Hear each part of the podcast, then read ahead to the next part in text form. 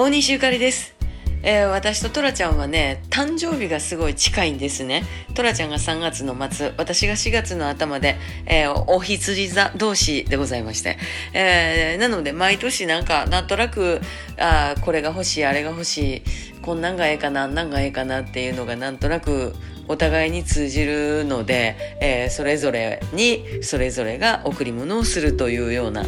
誕生日なんですけれど今年はちょっと違っていて、えー、トラちゃんがね最近あの東京で見てるテレビの具合がねまあ大丈夫なんですけどなんかやっぱちょっと変えたいな色の具合とかもあるしあと大きさとかもなんとなくこうこの位置でしか見れないサイズっていうのよりも割とどっから見てもええようなちょっと大きいサイズにトライしようかっていうことになったんですね。でなんと大きいサイズのテレビを買うことになり、えーそれやったらお互いの誕生日のプレゼントということで2人で2人に送り合おうということで2人で買うことに決めまして。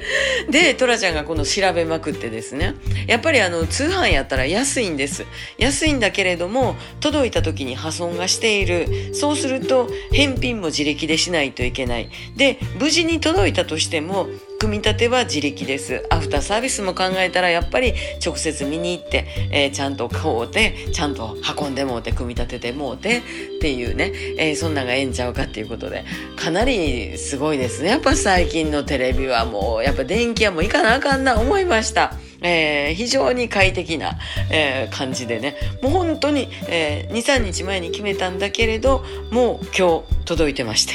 もう今日見てます。まあ本当にあの性能もさることながらですね、えーまあ私たちも年末年始からまあクリスマス過ぎてバレンタインから結婚記念日へとそして誕生日全部この寒い時に集中してるんですね。この寒い季節はありがとうおめでとうこれが続いておりまして。さんちゃんももうすぐなんと2月24日が誕生日なんです。なんかみんなで寒い時にねあのぎゅーっとそばでおめでとう言い合おうかっていう感じですね。おしくらまんじゅうな冬でございます。大西ゆかりでした。